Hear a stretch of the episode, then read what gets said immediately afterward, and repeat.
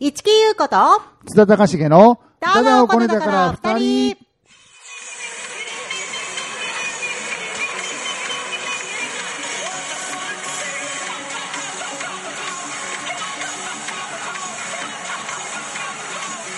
ワッツフォックシーイェーイ中途半端だな、おい。なんなん今のは。これ知ってます？あの、プロ野球の日本ハムファイターズの、ほあの、チアガールが踊ってる、えーキツネダンスっていう、まあ今、応援のダンスがあるんですけど、狐ダンス。はい、それにかかってる曲なんですけど、ほう。なんか海外のお笑いの二人組が歌ってる歌らしいんですけど、ほでもまあ、別にこの前日本にも来ましたけど、別にお笑いをすることでもなく、この歌を披露して去っていったんですけど。あなるほどね、はい別のポテンシャルを発揮して 書いてた。あ、それが受けたわけね。そうそうそう。海外だったら大爆笑なのかな、もしかしたら。どうなんだろうね。わかんないけどねう。ん。うんだからまあ、わかんないですけど、まあ、日本ではこの曲に乗って踊るっていうのが、あ特に北海道を中心にはいはい。大流行りしてるらしくて、へえ、はい狐だけに。狐だけになのあ北、あれ、北狐。だけど、あ、狐って別に、ほ狐は北海道じゃないの北狐が北海道なのだと思う。狐自体はいま、た、またね、そうやってほらね、無知が、無知がバレるからね。ということで、おえーお相手はって言いそうになっちゃった、また。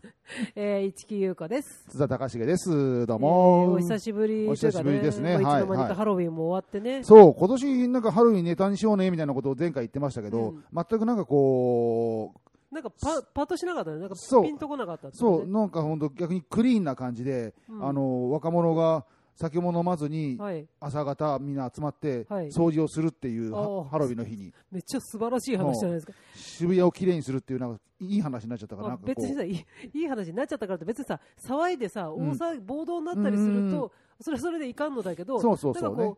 ただね、私今年はね、うん。若者ハロウィン云々より、うん子供をお母さんがコスプレさせてみたいなのはすごくよく見た公園とあかで。ー。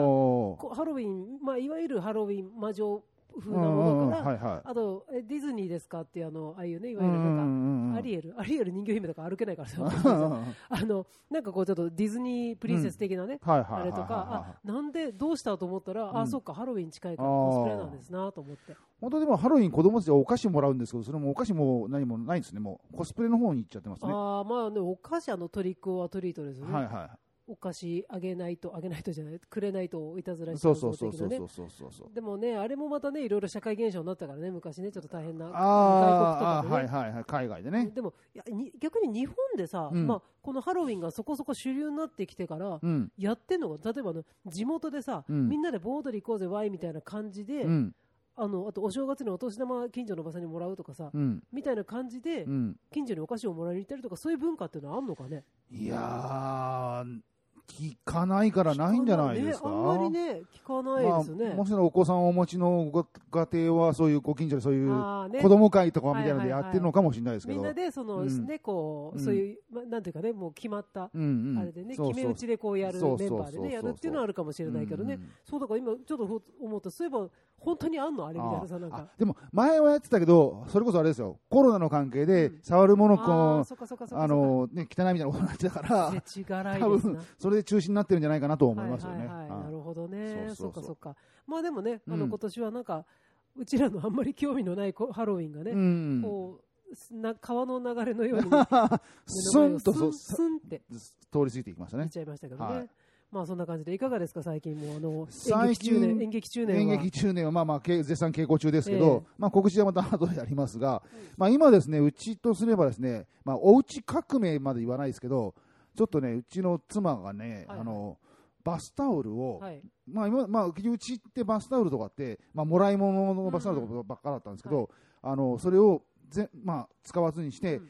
薄いマイクロ繊維のちょっと薄くなるし、ほちっちゃくなるし、っていうのに変えたらあの乾きも早いし、ほ洗濯の水も少なくなるんじゃないかっていうことでえーバスタオルが一掃されまして、はい。まあ別に全部するわけで、まあ古いバスタオルは古いバスタオルでまた使う別の用途に使うって感じですけど、うんだからまあそうすれば確かにあのー乾きは早いから、うん。あのー洗濯は乾くの早いんで、まあね。楽になった。はあはあはあとその、重たくないから、干すのも楽になった。マイクロあれってさ、よくさ、うんあのーキッチンのさ、まあ、お台布巾とか、なんつうの、うん。こう初期拭くやつとかさ、薄いさ、ああ、まあそこまでじゃないんだけど、でもタオルはタオルなんだけど、あの、うん足毛の短いっていうの。でね、大きさはあの、スポーツタオル台っていうの、バスタオルっていうでっかいじゃないですか。スポーツタオルってなんか、もうちょっと中中くらいというじゃないまあ、3分の2ぐらいの感じのね。でそれぐらいすると、まあ、体を拭くだけだったら、うんまあ、実際あの、それぐらい要は足りるは足りるんですよね。吸水力とかやっぱ、なんかそのそのマイクロなんとかだから、マイクロだからね。そうそうマイクロだけね。いいんです、吸水力がいいんですよ。うんうんだから、まあ、乾きも早いと。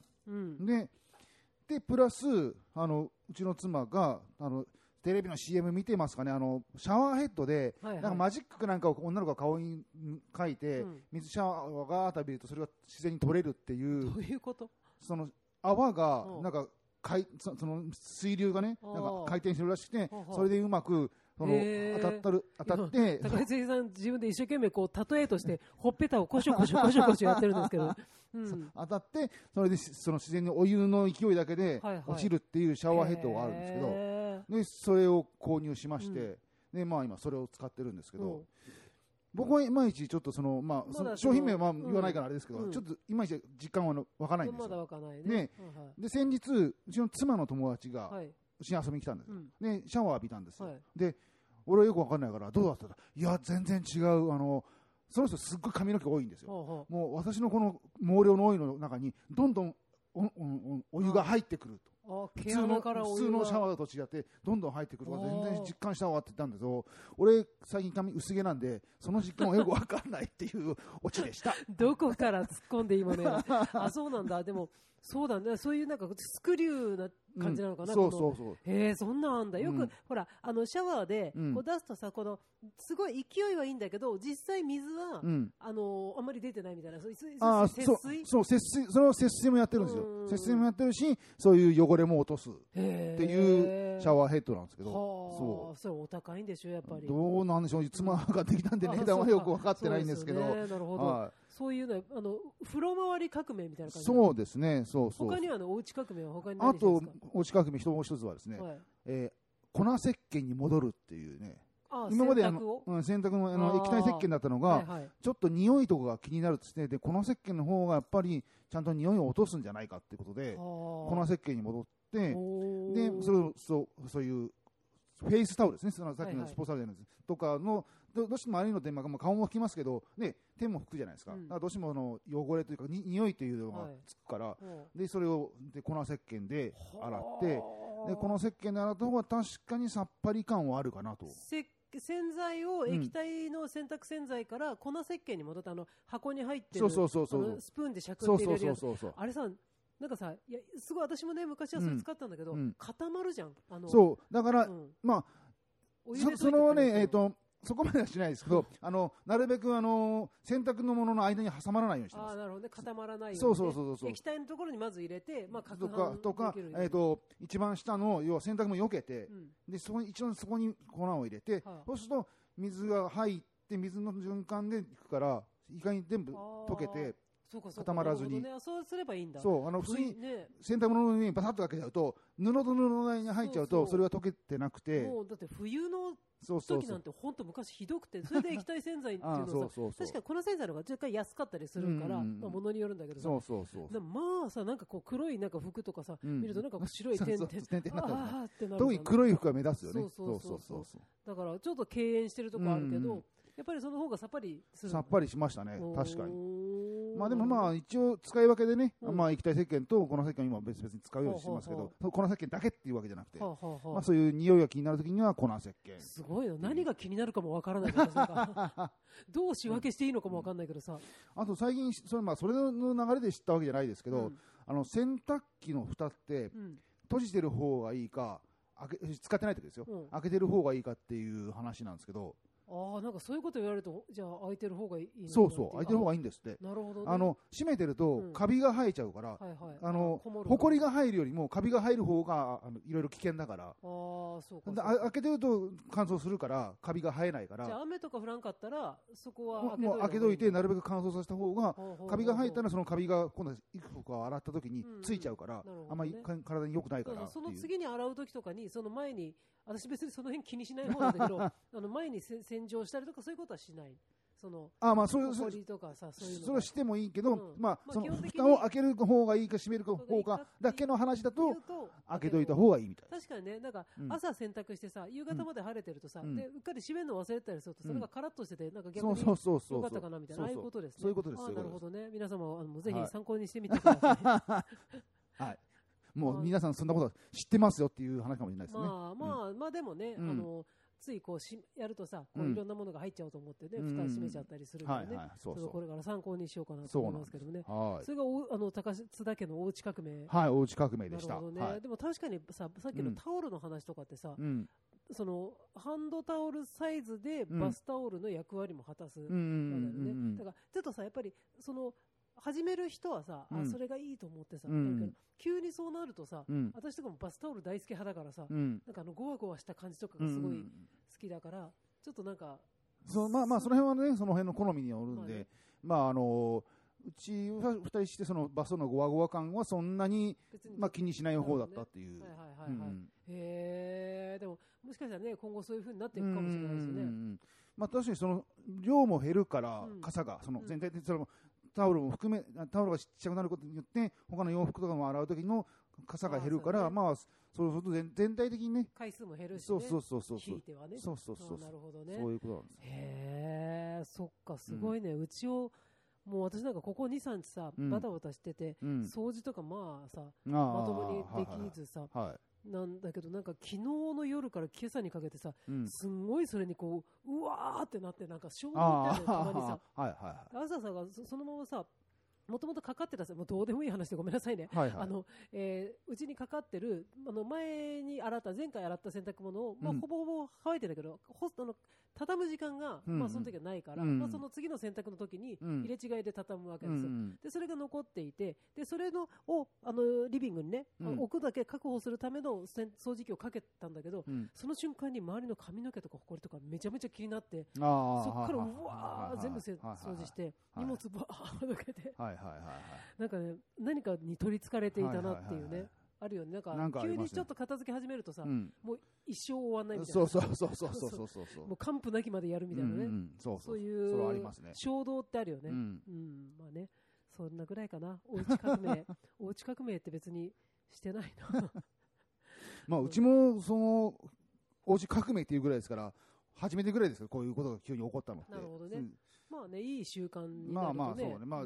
実際その革命がまあさっきのそのシャワーヘッドの話じゃないですけど、うんちゃんとまあその革命になってるかどうかはまあ置いといまあね、てだからね。その、もうちょっと長い目で見てからそなんだけど うそうねそう。もし見ないとあの結果がわはわからないんだはいけどね。はい。まあ私なんか、そう考えて、もううちのバスタオルと思った時にさ、うんあのー私が、そうだから、今一回引っ越してるけど、うんその前の家にうん行った時に、ドン・キホーテでまとめてね、こう無地のバスタオルを買ったのをずっとそのまま使ってるわけ。まあ、下手るから、もしきっと新しいバスタオル買ったら、い。うん新しいバスタオルってこんなすごいのみたいになると思うんだけど、今は今で、うんそのうちの中でオール古いバスタオルで、うんその中でもなんか母親から譲り受けた新品のどっかからお歳暮かなんかでもあらったバスタオルがうちの中で一番高級バスタオルになるあわけですよ。ーはいはいはい。だから多分よその人が急に来て、うんお風呂とか借りるって言ったら、うんあなんかすっごいいけてないバスタオルばっかりの家だなって思うのかもしれないけど ああいうのとか麻痺してくるよねなんかさ、うんまだ赤いから綺麗なんか新しいだろうみたいなさそうね、そうそうそう。そうそうそうだからね、まあ、ちょっとそういうのも客観視ができるね目を欲しいそうところですね。うんうん。まあね、そんな感じでね、そうですね。まあ、ふ老ければいいっていう考えもあるけど、ああ、ねそうそうそうそう。まあでも、老ければいいだけじゃなくて、今度はね、今度は気持ちよく老けるかとかね、あの、まあ、臭くないかとかそうね。そうそう。あとあとの、そのしょ、ね、あの洗濯とかがね、そうそうそう楽かとかね。そうまあそういう皆様も、おうち革命というのをね、はい。ちょっと身の回りを見,、ま、見渡してそうですね。やってみたらいいんじゃないかなはいと。思います。はい。はい。頑張り、頑張ります なんだそれ。引き続き頑張ってくださいっていうね、はい。話ですけども、はいはい。なんか、さっき言ってましたよね。なんか、おうん困っ失敗したことって言ってました？ああ、いや、なんか言おうかなと思ったけど、バカバカしいから言わなかったって話なんだけどさ、なんか、いや、この間ね、すごいちょっと、個人的にね、うん。めちゃめちゃ恥ずかしかったのが、うん。あの、私私ね、今度今度ちょっとイベントがあって、はい。衣装を新調しようと思い、はいはい。ちょっと可愛めのね、可愛めっていうかこうクラシカルめのはい。衣装を注文したわけですよ、ネットで。あはいはでネットで注文して、うん。でその会社名とかも知ってて、うん。でまあ、翌々日ぐらいにすらっと届いたわけですよ、でまあ、うん私はうちにいて、いはい。でそれでもうでチャイムになって午前中だったから、うん。あ荷物だと思って、うん。でその時私もうすっごいさもう超寝起きだったのとにかくね、あはいはい。もう髪の毛も櫛も通さず後ろでくくっており、あはいはい。もう眉毛もなくて眼鏡だけかけてて、はいはい。でも下なんかなんか UT のさあの、うん。ユニクロ T シャツの銀玉の T シャツとか着てさああああでそれでなんか色の抜けたジャージみたいなのを履いて、うん。で出てってしたらなんかすごいまあ朝から爽やかなね、うん。あの働き者のお兄さんがね、うん。あのー市木さんですか？っつって、うんあそうです私ですとか言って、もううん来るの分かってたんで,、うん。で笑顔で受け取って、うん。で箱見たらあの会社のあの会社名のところにね送り主のね、うん。ゴスロリワールドって書いてあっておう。で多分今頃うん。絶対見てるじゃん、うん。だから、お前かよわらわらわらみたいなさ って思われてるわみたいなさなんかちょっとあ自意識過剰のなんかはいはいはいはい。ゴンゲと化したっていうね、こう、あーみたいな、もう一回寝直したいみたいな感じの テンションになったんだけど、そういうさ、多多分まあ半分自意識過剰なんだけど、はやっちゃったなみたいなのってあるじゃないですか、なんかねまあ、急に振っても多分さ、出てこないと思うんでね。今もうフル回転に、もうあなんかあったっけ？と考えてますけど。いやいやいやそうなんですけどね、うん。なんかまあ、まあ、そのさ、一期一期一会ってもさ、あの辺って大体宅配の人一そうそうそう緒だからさ、ちだって今、その宅急便は地域を見守るみたいな、なんかその、そうそうそう。なるべく同じ人がはい回るみたいなことをやってるわけじゃないですか。ねだから完璧にもう、あ、この人は、あ、ゴス、あ、あの人ね、みたいなそうそうこの間ゴスロリワールドからもう注文した人だみたいなね。っていう。そうそうででしかも「いるい」って書いてあるしさそうそうもう完全にさそうそう俺なみたいな感じになるわけじゃないですか、だからねでもまあそうねああいうのもなんかさ、うん見てないかもしれないしうん。見てるかもしれないけど、うん。別にいいよね。誰まも覚えてない。全然。ううん。ん。っていうちょっとちょっと恥ずかしいなっていうんううん。自意識過剰だね。そうね。ん。難しい話、ちょっと今、伺わないな。いいあの急に急に振ったっていうかね急にちょっと私がなんかうん。久々にあわわあわわってなったっていうね、んことを皆様にお伝えしたかっただけなんでね。まあまあね、そんな感じですけども、はいはい。この間もうさ、あの、なんかこういう、こういう話の転換するとね、話題がないのかみたいな感じになっちゃいますけど、はいはいこ。の間ハロウィン終わったのにね、もうクリスマスだなと思って、もう、あルミネに行ってさ、はいはいルミネのなんだっけ、あの、サマンサタバサじゃない、ルミネにそんなの入ってないな。なんかあの、なんだっけ、あの、ほら、すごいちょっとさ、高級、フランフラン、あの雑貨屋ねはいはいはい。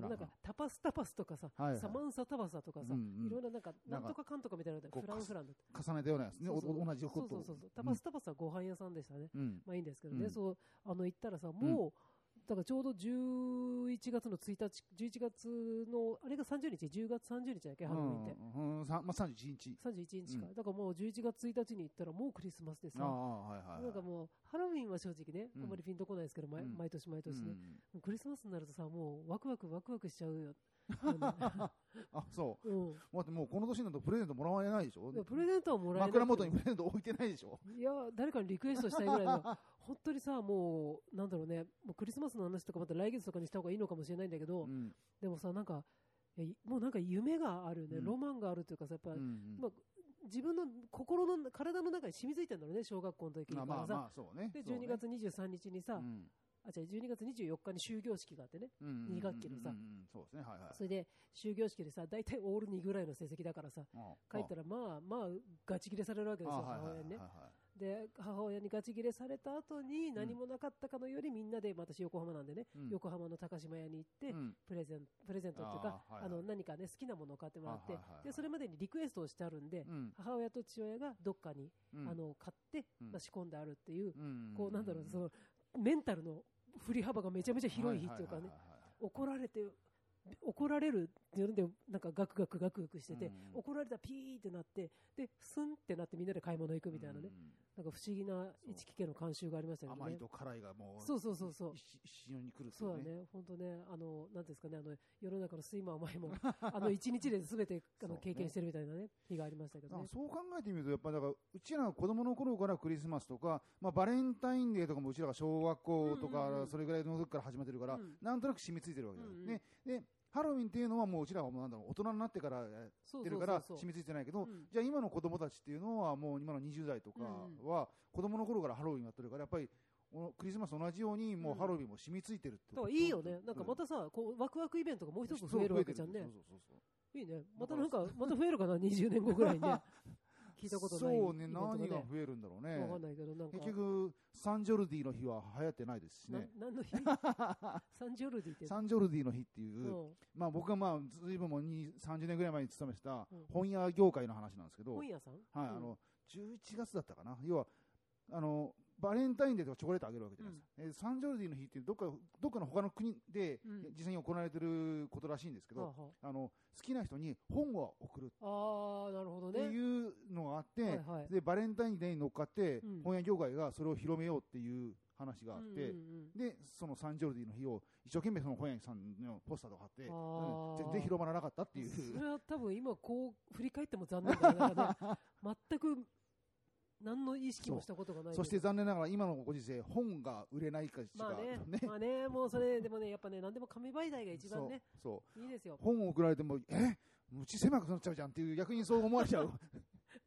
で心データくれよっていうことになっちゃうから なるほどね部屋より心が狭いなって感じになっちゃいますよね。そうね。そう。まあまあまあ、そんなことをそうかそう思い出しましたいいじゃないですかね、そういってイベントが増えるっていうのはね。そうね。うん。楽しいイベントはね。そうそうそう増えそう。だからいろいろね、ありがたがったりね、先祖、ご先ご先祖様にありがとうしなきゃいけない時ももちろんあるんだけど、やうん。っぱこうクリスマスでもお正月でもさ、うん。まあ楽しんだ方がいいですそうよね。そうそうね。そうそう。みんなで賑やかに楽しくやりましょうよ。はい。ということでそうですね、まあいい時間なので、はいはい。じゃあ、そのさっき言った告知をさせてーもらいます。はい。はい。えー、と舞台に出演します、えー、と劇場は上野にあります上野ストアハウスというところでですね、はい。えー11月30日の水曜日から12月4日の日曜まで、えーやっております、はい。まあえー、と大体7時,、えー7時からやってるんですけど、えー金土日だけは3時からやってるみたいなねそういう感じでやっております。しかも、えー土曜日の3時の公演の後はですね、えー、とその後にですね出演者俳優全員のアフタートークっていうのをね